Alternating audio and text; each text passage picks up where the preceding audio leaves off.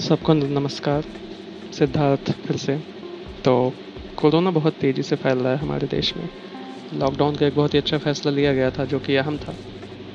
22 मार्च को हमारा जनता कर्फ्यू था और 25 तारीख से हमने 25 मार्च से लॉकडाउन शुरू कर दिया, जो कि काफ़ी हद तक सफल भी रहा है शुरुआती चरणों में। पर हमने देखा कि केसेस जो बढ़ना शुरू हुए हैं, वो मई के शुरुआत से हुए हैं।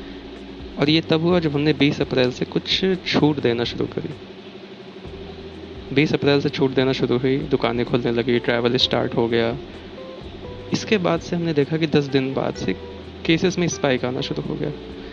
केसेस बढ़ने लगे और अब जून में हम देख रहे हैं कि रोज़ केसेस का आंकड़ा नौ से दस हज़ार के बीच में जा रहा है। ये बहुत ही भयावह स्थिति है। बस बात यह है कि सुरक्षा जो है वो हमारे ही हाथों में है। हम ही बचा सकते हैं खुद को और अपने देश को। अपने हाथों को अच्छे से सैनिटाइज करें बार बार धोएँ। जहाँ तक अगर मुमकिन हो तो बाहर ना जाएँ, बहुत ज़रूरी हो तभी जाएँ। यात्रा ना करें, कहीं से कहीं जाने की भी कोई ख़ास ज़रूरत नहीं है।